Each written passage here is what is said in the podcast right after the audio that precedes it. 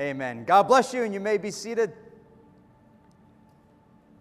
Well, I know a lot of people are away this week, so we were thinking that there would be a, a large fraction of our church gone, but more of you are now back from your own uh, time away. So it's good to see all of you uh, here once again. And I hope soon more people will sit even closer to me up here in the front area. But I know it takes time. We'll be patient with that, but uh, we'll just trust in God all along the way. Amen? Amen. So let's turn to the book of Philippians. Philippians chapter 3, and we're going to get at least one verse into chapter 4. So we're, we're on the home stretch of the book of Philippians. And again, I hope you've enjoyed this series as much as I have. And I also pray that when you come and listen to a sermon from Philippians, that you don't just leave it there I want you to go home today and throughout this week and keep meditating on not just what I said today or any other Sunday, but read it over again. And ask the Holy Spirit to just keep touching your life and teaching you. Because that's a ministry of the Holy Spirit that Jesus promised to us, that He would teach you all things. And so I pray that we all do that during the week. So let's turn to Philippians chapter 3. We'll start from verse 17 and then into chapter 4, verse 1. And as you're turning to that, the title today is Mindful of the Last Days. Mindful of the Last Days. So let's stand together as I begin. Philippians 3, verse 17.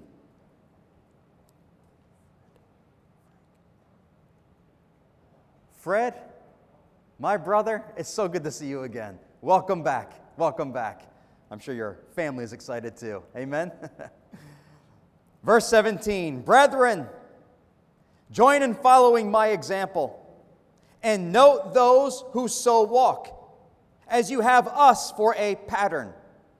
For many walk, of whom I have told you often, and now tell you, even weeping, that they are the enemies of the cross of Christ whose end is destruction, whose God is their belly, and whose glory is in their shame, who set their mind on earthly things. For our citizenship is in heaven, from which we also eagerly wait for the Savior, the Lord Jesus Christ, who will transform our lowly body that it may be conformed to his glorious body according to the working by which he is even able to subdue all things to himself. Therefore, my beloved and longed for brethren, my joy and crown, so stand fast in the Lord, beloved. Amen. You may be seated. Mindful of the last days. There are times in the scripture where we are given an encouragement or a warning, along with a reminder that we are living in the last days, that we are coming to the end of this world as we know it, that soon the Lord Jesus will appear in the clouds and rapture the believers out of this world. For instance, like in the book of Hebrews, it encourages us to never forsake fellowshipping with each other and encouraging one another. Why? Because you got to keep in mind the day of the Lord is coming. The Bible also gives us a warning. For example, it teaches us that we are to be gatekeepers of our lives, of our family, and to not allow wickedness into our life. Be a gatekeeper. And remember, you don't know when the master of the house is coming. He will come as a thief in the night to those who are not ready. And so many times, encouragement or warning, being mindful that we are in the last days. Do you believe we're in the last days? Amen. We are. And so, in our reading today, this is what I see Paul doing. Paul gives us three things to consider in light of or being mindful of the fact that we are coming to the end. The Lord is coming soon. And with that in mind, here are the three things he talks about in our verses today. Number one, he speaks about patterns. Number two, about pretenders. And number three, about perspectives. Let's consider each one of these being mindful that we are in the last days. You ready? All right, let's begin with patterns. For this, look once again at that first verse, 17. Brethren, join me, join in following my example, and note those who so walk as you have us for a pattern. Join in following my example, Paul says. Paul was not being arrogant when he said this. He simply recognized that God placed him in the role that he was in. God put him there, and it was God that was doing a great work in Paul's life. Paul understood that he was what he was because of a gracious God. Whether that meant Paul was a tent maker by trade, or that in the ministry he was an apostle or a missionary. It was God who placed him in those positions of life, and Paul recognized that. Paul says in 1 Corinthians chapter 15, but by the grace of God, I am what I am. It's God who has made me, and it's God who has placed me. It was Paul's example that he called believers' attention toward. And that example was this whatever position God placed him in, in ministry or in the secular world or in life, whatever position God placed him in, Paul humbled himself and he honored the Lord through it. And he gave God glory through it. That's Paul's example. Again, Paul would say in 1 Corinthians chapter 10, whatever you do, whatever your role is in life, whatever you go to accomplish, in whatever responsibilities you have, whatever you do, do it all to the glory of God. That became Paul's pattern in life.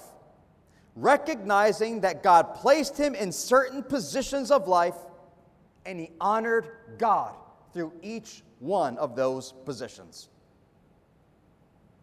And it makes me wonder could I say the same thing about myself? Could I say these same things to my children? Follow my example, my pattern. Could I say it to my wife?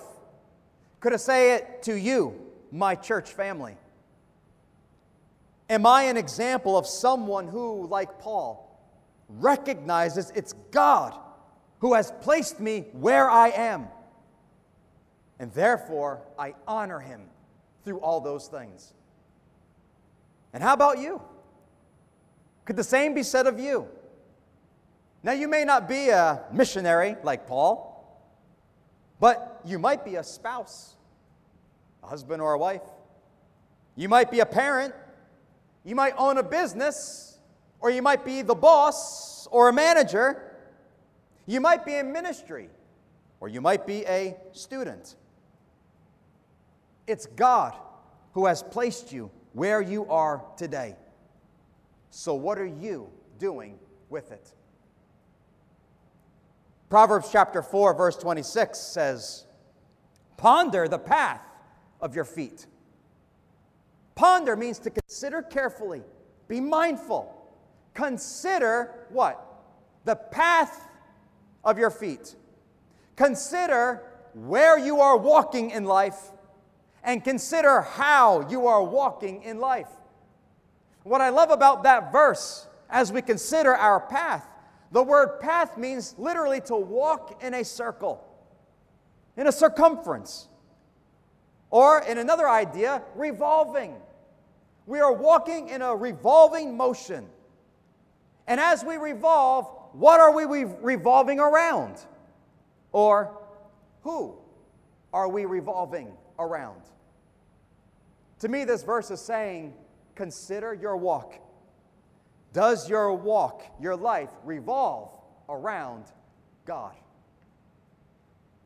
One of my most privileged positions in life is to be a dad. In fact, still today, to four children, I'm still called daddy.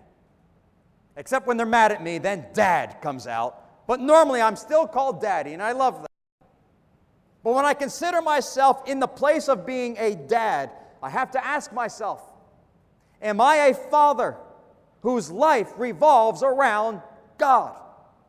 And when my when my children say the same thing about me, that my life revolves around Him. Ponder the path of your feet. Now, why is this all important? These examples, these patterns. Why is this topic so important? Well, for one, revolving around God, living in honor of Him, recognizing that He has placed us where we are, it glorifies God. It honors Him when we do such things, when we think in such ways, and when we live as a good example. It honors Jesus. But something else that's important is in that word pattern. Pattern. It comes from a Greek word, typos. And it's where we in the English language get the word type from T Y P E. Type as in typing on a typewriter. Because the word pattern and typing have the same idea. The word means that something is being struck. Now, when you're typing on a typewriter, I know some of you don't even know what I'm talking about right now, but find one of those antique objects, start typing away on it. Every time you punch a letter, there's a hammer, a metal hammer, with that letter engraved on it. And when you punch that letter, a hammer smacks into the ink and punches it against the paper, and you have engraved a letter in ink upon that page. That's what pattern here means. It means to leave an impression, to strike, and to leave a pattern in something else. Leaving an impression. Now, if you're a parent here, you should be quick to realize as a parent, you leave impressions upon your children. Amen? There are many people in our relationships of life, we leave impressions upon their lives, but I can't think of any greater example than a parent and their children. And children are so quick to learn and quick to copy, and they never forget many of these things. Do you know, before I, as a young boy, before I knew what the Bible said, concerning many issues of life. My mom and my dad were already impressing themselves on my life. For instance, some of the things that we hear about today, like racism. The Bible has a lot to say about racism. But at the age of 12, I wasn't sure what exactly the Bible said. But I watched my father. My father loved every person. And it didn't matter what color skin they had, or what language they spoke, or where they were from, or what kind of lifestyle they once led. My father loved every person. Why? Because all of us are united in that we are sinners and we need to be saved. And that's all my father saw in a person. They need Christ. And it didn't matter what you looked like. You're a person as he was, as I am. And my father could hug and kiss the cheek of any man. And I saw that in him, and it impressed in my life. So that before I even read about those issues in the Bible, I already had that pattern being impressed upon my life. When it comes to the trials of life, I know the Bible has a lot to say about that, but as a 12 year old boy, I, I didn't know everything the Bible said. But my mom showed me. My mom showed me the pattern of what to do when the trials come.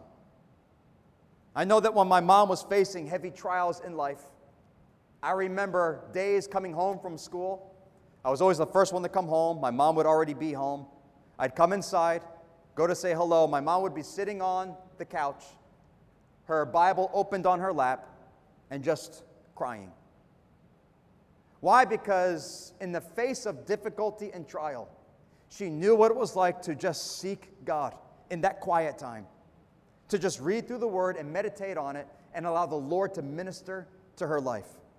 Those weren't tears of sadness, they were tears of joy and worship before the Lord. And my mom impressed upon me the importance of that kind of relationship with God.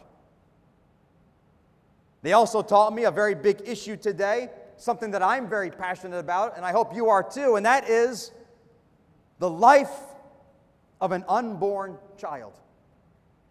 Protecting the lives of unborn children. Again, before I knew what the Bible said about that, my mom and dad were already showing me. When I was a young teenager, my parents got involved with foster care. Because you know, there are many mothers in the world today that will choose to have an abortion because they feel like they are living in such poverty. How could they take care of a child? Or the man that they were with is gone, nowhere to be found. And they have no family, so they have no help in life, and so they choose the way of abortion. Whatever the case is, they feel like there's no hope, and that's the only conclusion. And so my parents got involved with foster care, and we had many, many kids. I've had so many little brothers and sisters that I helped take care of and watch and feed and change diapers. They came from all races and all kinds of backgrounds. Some of their moms were addicted to heroin and cocaine. Many of the fathers, some moms, had multiple men that had multiple children with them. And some of these men were in jail, and some of them were nowhere to be found. And so my parents took these children into our home, loved them, and cared for them to give hope to the mother that we are here to support and help you. And sometimes the mom would decide to give that child for adoption. And so we kept that child, sometimes for two, two years. And finally, the child was adopted. And my parents always kept relationships with these new families where the children were going. And my mom and dad never forgot about these hurting mothers who don't know what to do. And my mom and dad always ministered to them, helped them, supported them. Watching them the way they held life as precious has made me feel the same way. That's been impressed upon my life. And I love the children. And I also love the moms who are trying to figure out today what am I to do? As Christians, we are to love the unborn child, and we are to love that mother who's not sure what she's going to do. Amen? These are the impressions that we get from each other. So Paul says, Be mindful. We're living in the last days. Are you yourself following the example of Paul, following that pattern, submitting to the Lord, understanding that it's God who's placed you where you are, and honoring Him through it? And are you leaving an impression on others about the right behavior and the right attitudes to have in life. The students that are here today, and I can think of Yaya, my daughter, Gabby, Rachel very soon, and many others that are in school. You change schools a lot. Luca, and you, you, you graduate, and then you go off to college somewhere, and you leave one school, go to another. You leave some people, and you meet new people. You never know what kind of last impression, Rachel, you can make on the students of your school right now? Because in a few months, you may never, never see some of them ever again. And the last thing you want to leave is a good impression what it means to trust in the Lord. Amen? Amen, students? Patterns. Are you being a good example? And are you impressing upon your children or your friends or the people who work for you the kinds of attitudes and behaviors that glorify God. Number two, pretenders. Verse 18 and the first part of verse 19. For many walk, of whom I have told you often, and now tell you even weeping, that they are the enemies of the cross of Christ, whose end is destruction, whose God is their belly, and whose glory is in their shame. Imagine for a moment, Paul is dictating this letter to Timothy, and Paul's carefully considering everything he wants to say. And maybe he's sitting next to Timothy and, and describing what he wants to say, and Timothy's writing it down, and he's chained to the Roman guard, and that Roman soldier looks down at Paul and notices tears coming down his cheeks and falling upon the parchment that Timothy is writing on. And the Roman soldier says, Paul, cheer up. Don't forget, you're a Roman citizen. I'm sure all things will be well. They can't crucify you. I mean, you're one of us. I'm sure in the end everything's going to work out. Don't worry. And Paul says, I know everything will work out. That's not why I'm weeping. And the soldier says, Well, Paul, don't worry. The, these people that you're writing to from Philippi, I'm sure you're going to get to see them again. You'll be able to reunite with them. Don't weep. Don't worry. Don't be discouraged. Soon enough, you'll see your friends again. And Paul says, I believe that. That's not why I'm weeping. Then why are you weeping, Paul? Because of the enemies of the cross of Christ. Paul often cried for those who rejected the cross of Christ. And to me, that is a heart of Jesus Christ. Maybe if you were to tell somebody about Jesus and they rejected it, you sort of shut them off you put them away. You never want to talk to them again. That's not how Paul felt, I don't believe. He cried over them, he cried for them. Paul, in these words, he may be speaking of two kinds of people, these enemies of the cross of Christ. And he wept over both of them. He might be talking about the Judaizers. Remember, we talked about them? Jews who had some belief in Jesus, but you can't just believe in Jesus, you've got to add works to your life in order to be saved. So to the Judaizers, it's Jesus plus all your works, and then you will be saved. Paul calls that a false gospel. And these Judaizers were trying to convince Gentile people who knew nothing about the Jewish traditions and religion and they were trying to get these Gentiles to look like them and to do what they were doing and to practice all their traditions. And if you don't, then you're not really saved. Paul may be speaking of them. Because when a person hears the good news of Jesus, that he died for our sin, that all the work required to save you, Jesus did it all through his cross. A hundred percent of the work, he did it for you. All that's left is for you to have faith in Christ. But if I come along and say, no, that's not enough, you must add good works to your life in order to be saved. That would be forsaking the cross altogether. That would make the cross absolutely meaningless. If we could be saved by our works, then Christ died for nothing. That's what Paul said. He may be talking about these Judaizers. Now, we might ask, well, what's really so wrong with that, that idea? I mean, we just want people to act better, to grow up, stop doing bad things. So, what's wrong with saying, if you want to be a real Christian, yes, believe in Jesus, but you got to prove yourself? act better, behave, go to church, and then you will be saved. I mean, is it so wrong to teach that? Is it so wrong to want people to live better and do better in life? Well, consider this.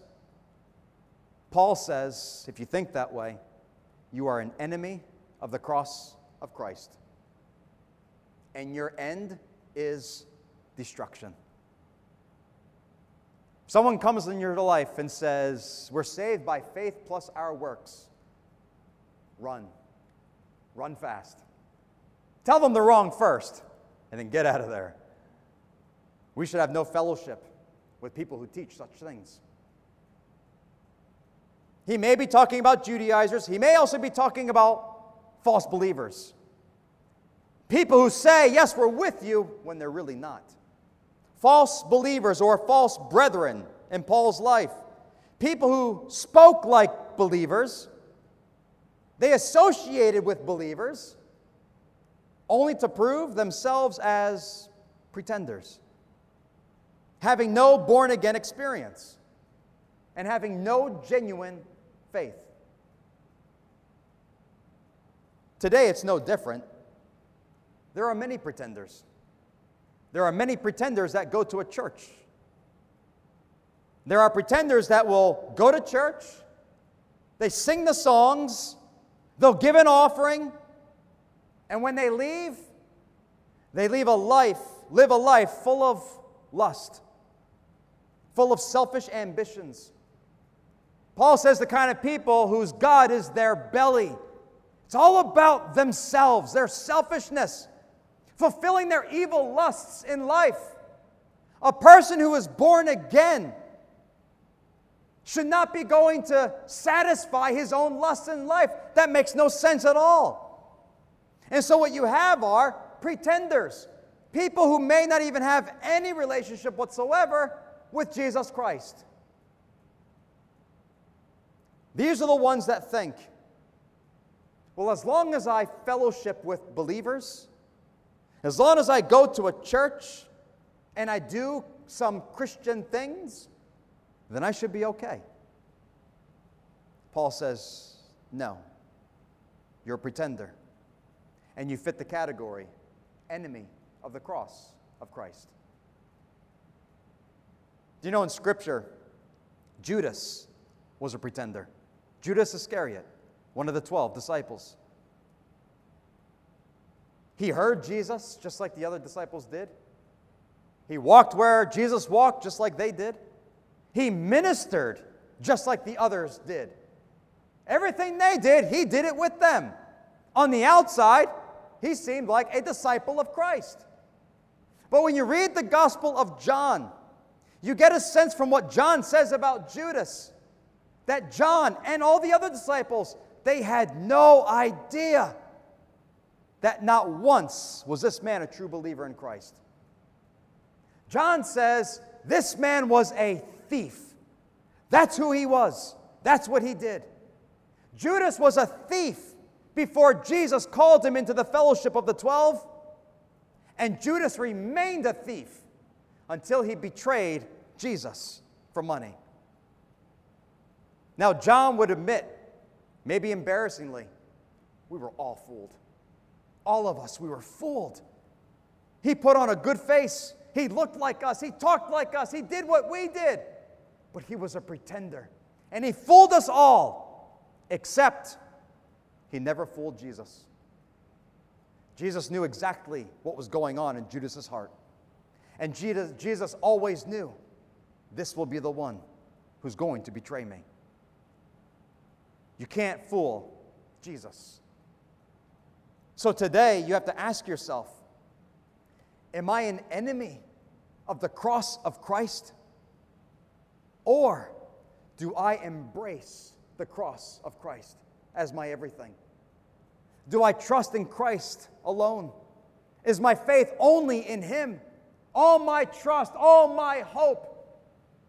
Because if you want to add something else that must be done to be saved, you come on this side of the cross and you become an enemy.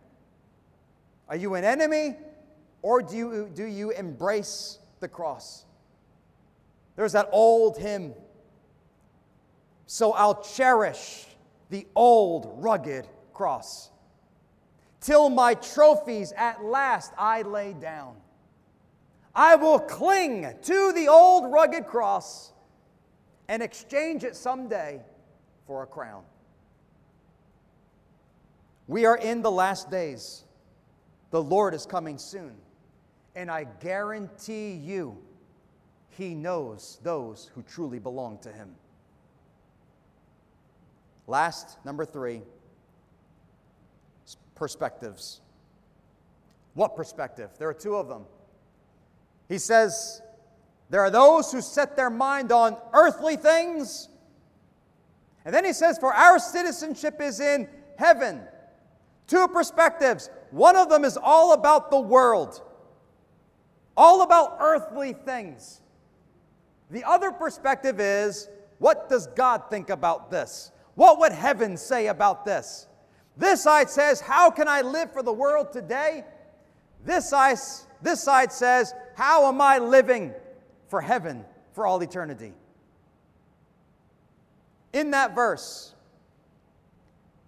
there are those who care more about the here and now than they do eternity to come. And they care more about material things of earth more than storing up treasures in heaven. It says, For our citizenship is in heaven, from which we also eagerly wait for the Savior, the Lord Jesus Christ, who will transform our lowly body that it may be conformed to his glorious body, according to the working by which he is able even to subdue all things to himself. Paul says there are those who think earthly things and there are those who think heavenly things. Then he says, For our citizenship is in heaven. That word citizenship, we know what that means, but you know, it could also be translated our conversation is in heaven. In fact, that's how the King James writes it. Our conversation is in heaven. If you ever want to know what perspective somebody has in life, whether they're concerned about the earthly or concerned about the heavenly, listen to their conversation. Listen to what they say. Listen to how they talk to you about their difficult moments of life. Listen to how they talk about the certain situations they face in life. You might hear things like complaining, feeling bitter towards someone, even bitter toward God. You might hear what I didn't get today, what someone didn't do for me today. You might hear that. And if you do, that conversation is a very earthly minded conversation. But they might say, even in the struggle, I know God still has a plan for my life. Even though these hard things are coming against me, I don't know what God is doing, but I know in the end, all things work together for good because I love God. And even in my storms, that's when God does his greatest work in the deepest places of my life. That's where he builds my character in life. If you hear somebody talking that way, that's a heavenly conversation. What do you sound like? What do people hear from your mouth when you talk about the blessings of life or the struggles of life? Listen to how people talk. Because people who are always heavenly minded are always looking at all their situations from God's point of view, always looking at it from above. Last, he also says, in so many words, because we're citizens of heaven, we belong to another world. We don't belong here, we belong to another world. And from that other world, the Lord Jesus is coming back again. And when he does, Paul says that these bodies that we have right now, as good looking as some of you might be, it's going to get even better. Because the Bible says that when Jesus returns to rapture us out of this world, at the blink of an eye, we're going to be changed. We are going to appear body wise as Jesus appears. What does that mean? Do you remember Jesus died? And then they buried him in a tomb. And then three days later, his soul was reunited with the same body. He didn't get rid of one and get a new one. It was the same body. It still had pierced hands and pierced feet and a piercing on the side. Same body, but changed. Changed into a glorious body. No longer could this body be hurt. No longer could that body be limited by earthly things. The Bible says that the stone was rolled away and the tomb was empty. And I can tell you, the stone wasn't rolled away so that Jesus could come out. By the time it rolled away, he was already gone because that body was able to walk through walls. His disciples are gathered in secret in a room, the doors are locked, the windows are shut, and boom, there's Jesus in their midst. And that body, it was fit for heaven because that same new glorious body was what ascended up into the skies beyond the clouds. And he, right now, is the man Jesus who sits on the throne in heaven. One day, in the blink of an eye, the Bible says, when we are caught up to meet with him in the clouds, we will be changed. And our bodies, as handsome and as beautiful as they are now, it's going to get a whole lot better. And we will be fit for heaven.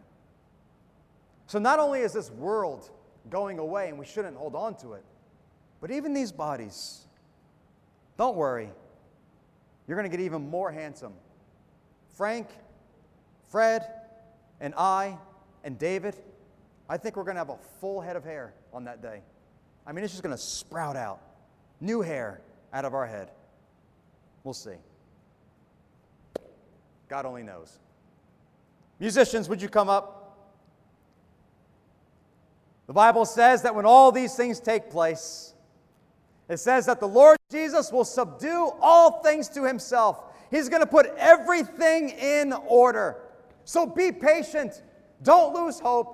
I know there are many attacks in your life today. There are many people that say things to you today, and oh, how you want judgment today for them. Don't worry. Be patient because in God's timing, He will put all things in proper order.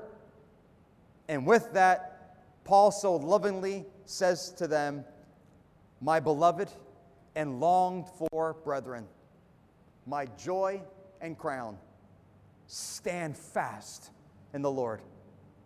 My joy and crown. Paul's joy was knowing that when he goes up into the clouds, the people of Philippi will also be there with him. And Paul also thinks about that crown that the Lord Jesus will give him one day, as all of you. And Paul knows on that crown, Jesus is going to etch a name on that crown, and it will say, Philippi. My joy and my crown. Those whom I love, stand fast.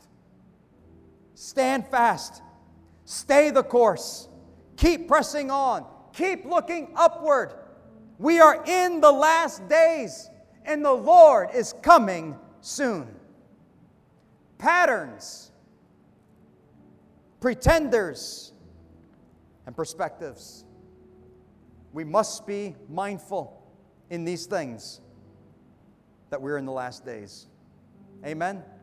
Let's stand together and sing this song that musicians are playing now. Sister Verna, would you lead us?